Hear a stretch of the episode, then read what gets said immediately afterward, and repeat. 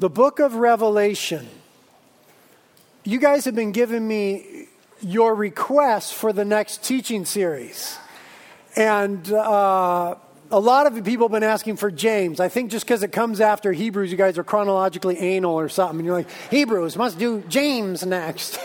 a lot of you have been recommending James. And then probably the most requested book has been the book of Revelation that you guys have been asking for. And we are going to do neither of them. What we are going to do eventually is yet to be revealed. It's a great mystery. But I'm throwing you a little bone. You wanted James, so last week I taught from James, and you wanted Revelation, so this week we'll talk a little bit about Revelation. And that's all we're going to get. So, the book of Revelation, chapter 7, we're going to start reading in verse 9. We're going to read a few verses, pray, and get into the study. But what we have here is a glimpse of heaven. So, pray very carefully. If you don't have a Bible, listen very carefully. This is a glimpse of heaven. This is tremendous, important stuff here. Revelation chapter 7, starting in verse 9. After these things I looked, it's John speaking, and behold, a great multitude which no one could count from every nation and all tribes and peoples and tongues standing before the throne and before the Lamb, clothed in white robes with palm branches in their hands. And they cry out with a loud voice, saying, Salvation to our God who sits on the throne and to the Lamb. And the angels were standing around the throne, and the elders and the four living creatures, and they all fell on their faces before the throne and worshiped God, saying, Amen. Blessing and glory and wisdom and thanksgiving and honor and power and might be to our God forever and ever. Amen. Let's pray. Lord, thank you for this glorious picture of heaven. And it was inescapable in this text that the most obvious thing in heaven is the throne and the one upon the throne. There it is over and over again the throne and the Lamb upon the throne. And today we ask that, Father, your will would be done in our lives as it is in heaven. In other words, that the throne would be obvious in our lives that the Lamb of God, Jesus Christ, who died for our sins in our place on the cross and rose from the dead and ascended to heaven and is seated in glory and is coming back, that that one would be obvious in our lives, like he's obvious in this text. So, Lord, we give you permission this afternoon to mess with us, to deal with our lives, to deal with the innermost issues and the secrets of our hearts and our selfishness. That you would speak to us and that the throne that is in heaven would be made obvious in our lives on earth. We ask it together in Jesus' name. Amen. Amen. Amen. Last week, uh, after last week, I had a conversation with some of the staff members, and they were a little upset with me about last week's message. They thought, some of them, that it was a little heavy handed, that it was a little mean.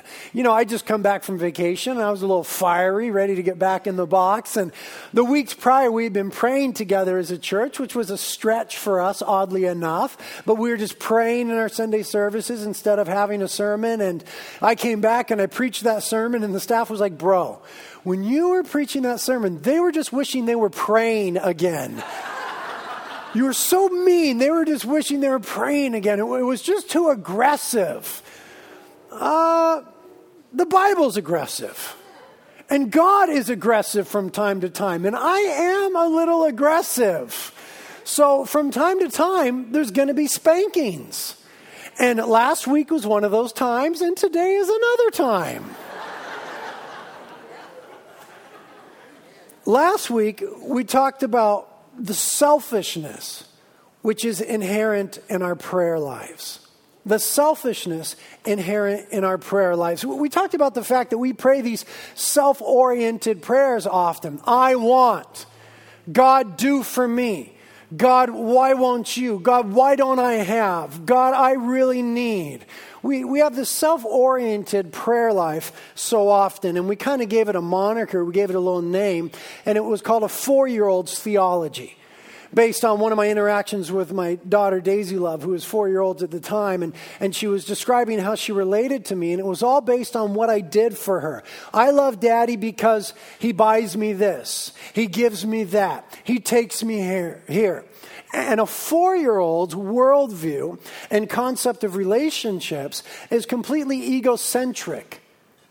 It's totally self centered, and they interact with others based primarily on what they get from others. And that's, that's developmentally normal for a four year old. But what we found is that many of us in Christianity have a four year old's theology, a four year old's understanding of God, a four year old's concept of God. And that's revealed in our prayer lives. Our, our theology is made obvious in the way that we pray.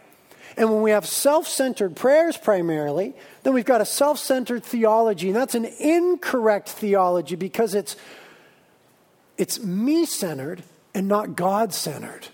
You see, we want theology and our Christianity and the expression of it and life and living to be God centered, not self centered. And so, what we were talking about last week and what I want to continue today is, is the hope that we can transition from that four year old's theology of, I love God because of what he does for me, toward a more mature theology which says, I love Jesus because of who he is. Not just what he does for me, that's part of it, but I love Jesus because of who he is. And if we can move toward that, if we can put our lives on that sort of a trajectory, we'll discover that we have a better prayer life we'll discover that we have a more full expression of Christianity in our lives. We'll find that we make Christianity more attractive to other people when we make it Christ centered, Christocentric, instead of person centered, anthropocentric. We'll reflect a better theology.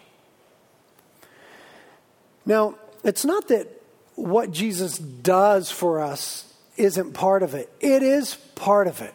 And it's a glorious part of it. I mean, we were going to hell. And because of Jesus Christ and his incarnation and his work on the cross and his resurrection from the dead, we have been saved from hell to eternal life. Amen. And, and, and he heals us. He's the healer. He saves us and He redeems us and He restores us and He heals us spiritually and emotionally and relationally, even heals us physically. What we have, what He's given us, what He's done for us is wonderful. It's a part of it, but it's just not all of it. And when we make it all of it, what God does for us, then we're bound to falter in following. If we make it all about what we get from God, we're bound to falter in following because we begin to relate to God for what we can get. And this simply isn't what the relationship was meant to be. God's the initiator of this relationship. He's the creator of this relationship. He's the sustainer of it. And we pervert it when we make it a four year old's relationship. What I can get, what you do from me and we make it all about that, which is only part of it, then we will falter in our following. Marriage. Marriage is created by God. Marriage is to glorify God. Marriage is a beautiful analogy of the relationship between Christ and the church. It's sort of a living parable, it's a, it's a, it's a picture of Christ in the church. Now, how many of you are married? Raise your hand. How many of you are married? Okay, about half of you. How many of you want to be married someday? Raise your hand. About half of you. How many of you don't care, want nothing to do with it? Raise your hand. Okay, whoa. This is the biggest service. First service was one, right on Paul. I see. Okay, girls, I see you. First service was one person, second was three, and we had like nine in this service. Praise God for you. Anyway, marriage. If you go into marriage with the mindset of, I want to get my needs met in this relationship, then you failed from the start. There's a fundamental failure at the start.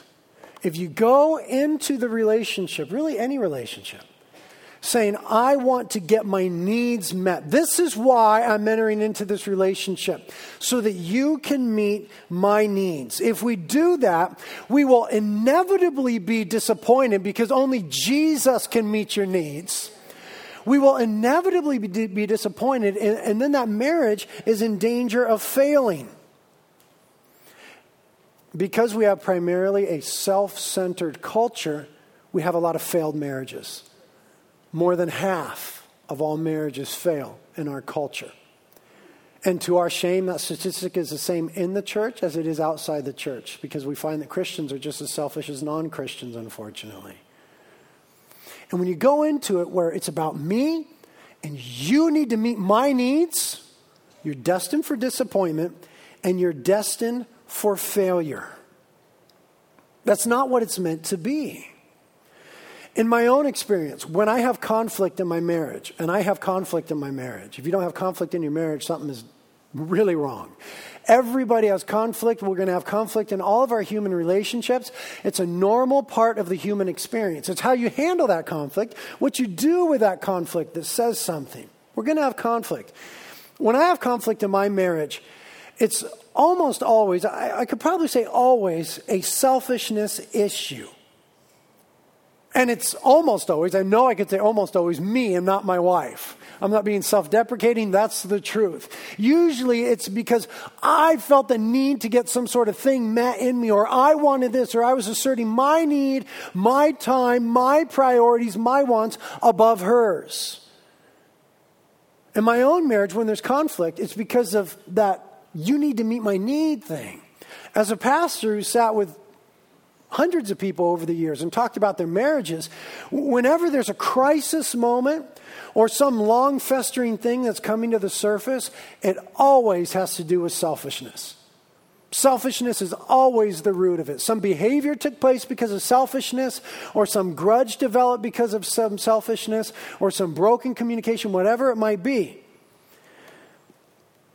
When we set up another person in a marriage relationship, as the one who can meet our needs, we then become guilty of idolatry. Because as was said, only Jesus could meet our needs. And we put those people in a place that they were never meant by God to be. Only Jesus satisfies. Anyone else put in that place usurps Christ, dethrones Christ, and is an idolatrous relationship. And what idolatry does is breaks society. When we engage in idolatry, it births ungodly disappointment, which yields ungodly conflict, which brings ungodly brokenness. We're so often guilty of idolatry by placing our hopes and our expectations and wanting to get our needs met in another person. That's simply not God's design for marriage. What we learn in the Bible and explicitly in Ephesians chapter 5 is that marriage is about service and submission service and submission. We are sub- to submit one to another, Ephesians 5:21. And then within that broader context of mutual submission is the fact that the wife is to submit to the husband. And it's not only about submission, it's about service. We're to serve one another as Christians, but within that broader context of serving one another, we learn that the husband is to love his wife like Christ loved the church, having given himself up for her. That he is to lay down his life and surrender. This is what God has created marriage to be. And our relationship with God is similar. You see, Christ surrendered in Gethsemane to the will of the Father for the salvation of humanity and went to the cross for you and I. He has surrendered, he has submitted, he has served the will of the Father. And now it is our place to surrender, submit to, and serve him. So, this relationship, like marriage, is about service and submission. But so many go into this Christian relationship, uh, us and Christ, like they do marriage, saying, I need to get my needs met. And the pulpits are so much to blame for that in America. Because we preach a gospel and we give an invitation that says, hey, come up here and accept Jesus into your life. That's the wrong grammar. You don't accept Jesus into your life. You surrender and yield your life to Him. It's the wrong grammar from the beginning. Accept Jesus in your life. Give Him a little place in your life. And He'll take care of all your problems and your wants and your needs and make all your dreams come true. And the pulpits in America preach that, and it's a false gospel.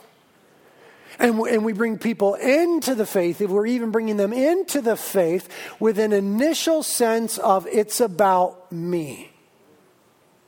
And God exists to meet my needs. God does not exist to meet our needs. And it's not about what we can get, it's about who He is. And we need to transition from I love you because of what I get from you to I love you because who you are. Have you ever noticed that the most healthy, vibrant, flourishing expressions of Christianity, where we see the greatest growth in church movements, is where there's the greatest persecution against Christians? where Christians have the hardest time in culture and with governments and with opposition is where we see the greatest growth and the most vibrant expressions of Christianity. You see, it's because they're reading something in the Bible. They're, they're seeing something in the Bible theologically that we as Americans who have sold ourselves to the gospel of comfort and the God of comfort refuse to see.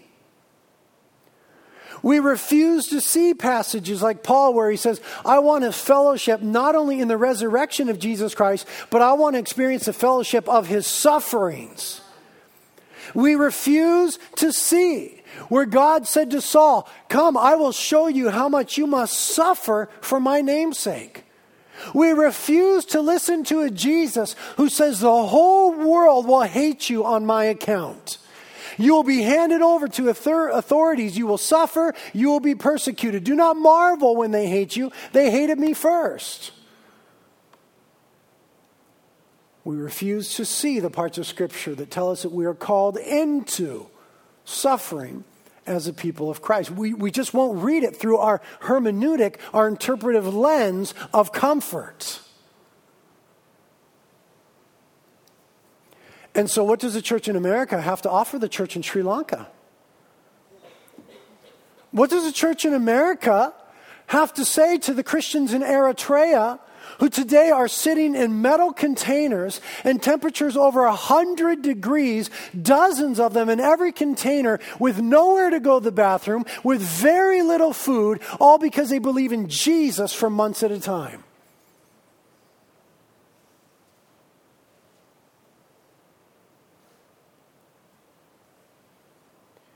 And yet, it's in these very places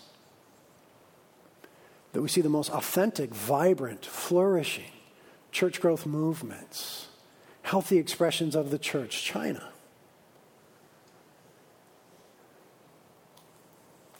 Because their experience will not allow them to say, I love Jesus because of what he does for me.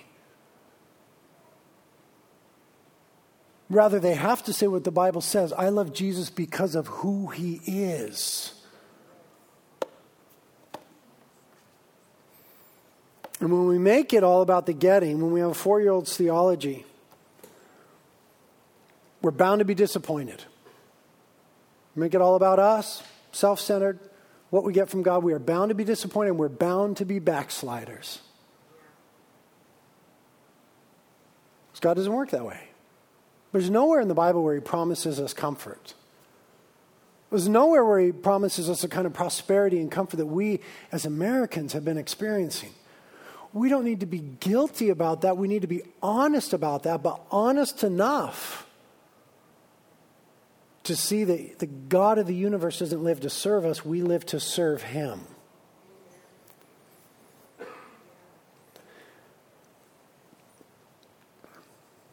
People that give up on marriages and give up on following Jesus often have the same sort of proclivities. I didn't get my needs met, I'm out of here. Jesus, this isn't working out the way I thought it was, I'm out of here. we detest, we deplore, we have a really hard time with people who every time they approach us, we know it's because they want something from us, don't we? We call them users, solicitors, salesmen, maybe. Who every time they approach us, they want something from us. The relationship is based solely upon that. We detest these people, we deplore them, we try to get away from them, and yet this is often who we are as a people before God. When we approach them, it's because we want. And when we don't want, then we don't. One of the things that's helped me think through this in my own life this week, and you need to know I'm getting spanked by God as I meditate on these things throughout the week, is this my goals. Everybody has, do you guys have goals in life? Everybody has. If you don't have some, you should maybe think of getting a couple of those. Everybody should have goals in life. Here's what helped me this week. As I was just spending time with the Lord, I, think about what your goals are.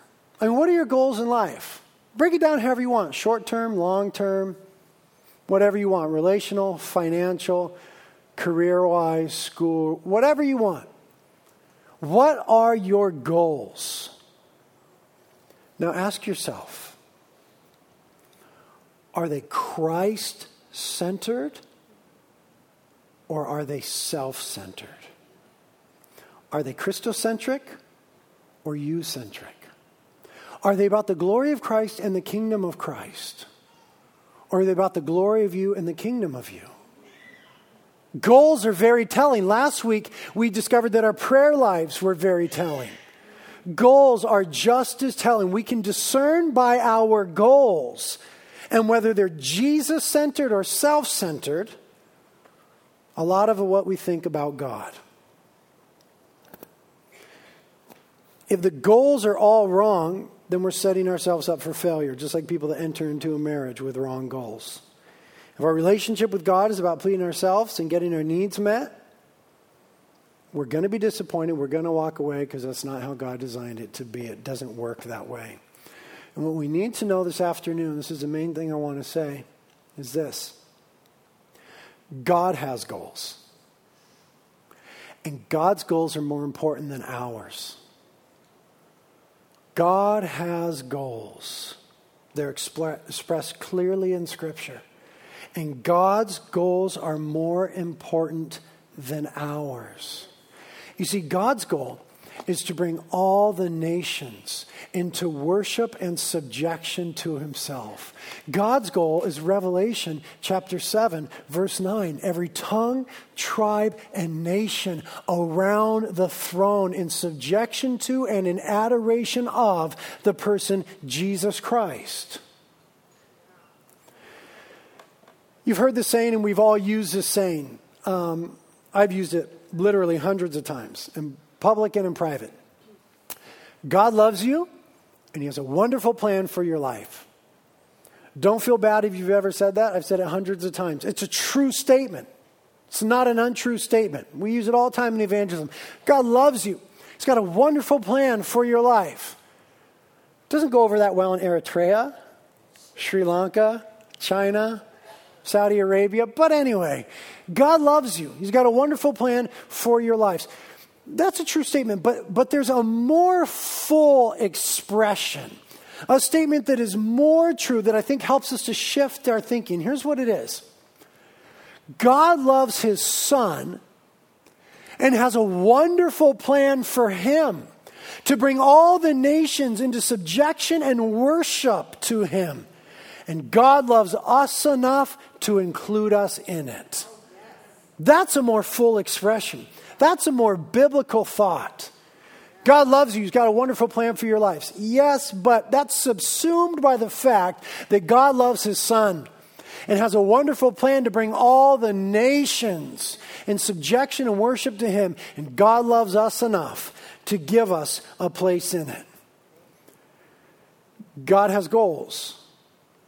And the goal is right here in Revelation chapter 7. Every tongue, tribe, and nation worshiping Him. That is the end of all things, the consummation of all things, the goal of all things. Now, Here's what the non Christian, the pre Christian, the anti Christian, the atheist, however you want to say it, here's what they say about that. And here's the accusation they would level. And when we say that's the goal, is it Christ to be glorified and worshiped and obeyed among all the nations? What they would say is, well, then your God, your Jesus, is an egomaniac and a megalomaniac. He's an egomaniac. He's obsessed with himself because he wants everyone to worship him. And he's a megalomaniac because he's obsessed with everyone obeying him. How do we handle that? Because it's a true statement. The goal of Jesus is that everyone would worship him and obey him. Does that make our God an egocentric megalomaniac? Here's why it doesn't. Here's why it's okay for God to think that and not for us to think that. Because God is the only one who's right. He's the only one who's all right. He's the only one who's right on. He's the only one who is holy, without sin, perfect, and glorious. He is the only one. And so, therefore, for anyone else to assert themselves in that way at whatever ever level, on whatever strata you want to look at, whether it's, um, you know, looking to be worshiped in the business sense or relational sense or income sense or whatever it is. Humanity goes awry when anyone else or anything else receives worship. That's the fall. Humanity is all right and right on to the degree that it worships God. Because God is the only one who's worthy. And God is the only one that's right. And so He's the only one that it is all right to worship. And anything else is humanity gone awry. And when humanity worships God, then humanity is set right. You see, it's not only about Christ in his glory. A subset of Christ in his glory is the well being of humanity, but it's only a subset. And the well being of humanity is not discovered apart from worship and subjection to Jesus. And so, humanity is okay when it's worshiping Jesus. That's why we were made, that's why we were created for that meaningful love expression. That's the consummation, the goal, the end of all things in Revelation 7. And anything else is idolatry. And idolatry breaks, and shatters, and perverts. C.S. Lewis, in his book, The Four Loves, said Every Christian would agree that a person's spiritual health is exactly proportional to his or her love for God. That's a good one to remember. Every Christian would agree that a person's spiritual health is exactly proportional to his or her love for God. So, we are created for God's glory. And we, let me make it very practical now, very usable. We function best when we seek his glory. We're created for God's glory, and we function best when we're seeking His glory and the things of His glory. For example, our mind and our emotional well being functions best when it's focused on Jesus. That's why it says in Philippians 4 let your mind dwell on things which are lovely and pure and excellent and worthy of praise and of good repute. Let your mind dwell on these things. That's why it says in Colossians 3 set your mind on things above where Christ is and not on the things of the world. To the degree that we set our mind, our ruminations, our musings, our attention and our imagination on the person and the glory of Jesus Christ, that is when we function best. I know this not only theologically, but experientially. Because there's a lot of times in my life where I let my mind dwell on other things, sometimes all night long, and I don't function well. Can I get a witness? We function best when not only our mind is set on Christ, but our affections are set on Christ, when our heart is set on Christ. That's why Jesus said in the Sermon on the Mount, "Don't lay up for yourself treasures in heaven, on earth, excuse me, where rust and moth destroy, but lay up for yourselves treasures in heaven." For where your treasure is, there your heart will be, meaning your affections. So if your affections are on the glory and the person of Jesus Christ, then you function to your fullest. To the degree that our affections are on other people to the exclusion of Christ, or income, or things, or stuff, it causes us to not function as Christ created us to, to his glory. We function best when our mind is on the glory of Christ, when our affections are on the glory of Christ. We function best when we work for the glory of Christ in whatever you do. Shape surfboards, run a surfboard business, run a gardening business. You're an electrician, you're a plumber, you're a financial manager, you're a carpenter, you're a student, you're a housewife, you're a mom, you're a computer analysis, you're a programmer. Whatever it is that you do, you function best when you determine to do it for the glory of Christ. You can either think that your station in life and what you do from nine to five is a coincidence and the best you could do, or your own awesomeness, or you can see life through the sovereign kindness of God and see that He has purpose for you to be there, to run, and to work for His glory. And that changes everything. If we start to ask, how can I glorify Christ in my plumbing?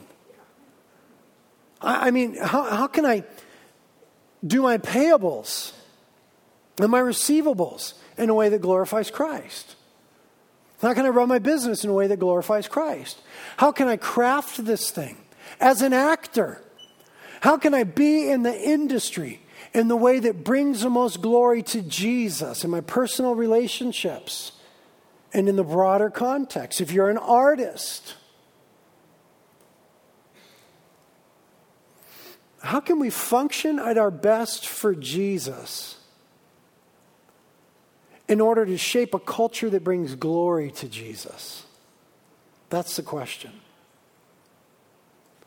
When our minds are set on Christ, when our affections are set on Christ, when our work is set on Christ, we function better. And when we pray, for Christ's goals, we function better.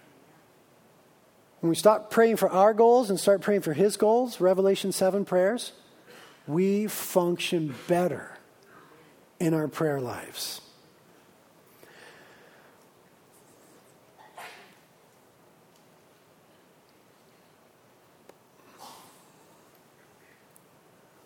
So here's, here's a suggestion a little bit of homework. Two things we could do to seek the glory and the goal of Christ in our lives this week. Choose one. Don't choose both. Too big. Choose one. Okay? Ask yourself one of these two questions. The first question is this Who do you know that's furthest away from Christ? Okay? Maybe someone comes right to your mind. Maybe you got to think real hard. Whatever it is. Who do you know that's furthest away from Christ? That's one question you might ask yourself. The second one might apply to you is this What is the most significant situation problem, conflict, or opportunity that you're facing in life right now. Maybe that's more meaningful to you right now. If you choose the first one, who do I know that's furthest away from Christ? Then here's your homework this week do something for them self sacrificially and pray for them continually. Do something for them in a way which is self sacrificial to the glory of Christ and pray them toward the glory and the goal of Christ continually this week. Just one person, one week, and see what God does because all of a sudden you see that then we're on God's program. We're working towards God's goals. And put some effort into it. Put as much effort into it as you put toward your goals last week. Or maybe the second question is more poignant for you. What's the most significant situation, problem, conflict, or opportunity facing you in your life right now? The question that you want to deal with then is Christ, how can I glorify you in it? It's a big conflict. It's an awesome opportunity. It's a business situation. It's this art thing that you're working on. It's these contacts that you have. Just start to ask. It's really hard. It's really hard to figure that out in all the minutiae of our life. How can I bring you glory in this? How can I interact with this person in such a way that brings you glory? How can I run this in such a way that brings you glory? And then do that this week. When we do that, we're working toward the goals and the glory of God. And what we'll do is we'll just start to sort of inch away from churchianity toward Jesus Christianity. Just start to inch away a little bit from religion into real relationship where we've come in saying, Jesus, I want to do your gig for your glory in my context. Right where you are, whatever He's got you doing, that's the valuable, potent place to be right now. Maximize it, leverage it for His glory. You want to try that this week? Yeah. Okay, let's try it. Lord, we thank you for the possibility of living lives that glorify you. Lord, we just confess that we compartmentalize our lives and we've got our part for you and our part for ourselves. And in a little way today, we're saying, Jesus, invade the whole of our lives. Invade our work and our passions and our expressions and our relationships. Invade them, Lord, and leverage them for your kingdom. We're sorry for where we build our own. We're sorry for having a selfish, self centered view of you. God, get bigger. Again, that throne, the image of the throne. Let that throne be evident in our lives. Be on the throne in our lives this week, King Jesus. Be crowned, be enthroned, be glorious. Let our lives be in subjection to you. Work these things in us, Lord. And, and Lord, anything that I've said today that was too heavy handed or anywhere that I struck the rock when I was supposed to speak to it, I, I repent, Lord, and I ask that nobody here would remember that stuff. But anything that's from you, Lord, don't let us forget it. Don't let us forget Revelation 7 and the goal of the whole universe. Help us to be right by seeking your glory in all things. Prayer team is here if you need help. Communion is here to celebrate Jesus, remember the cross, and you can come and kneel and get on your face before Him.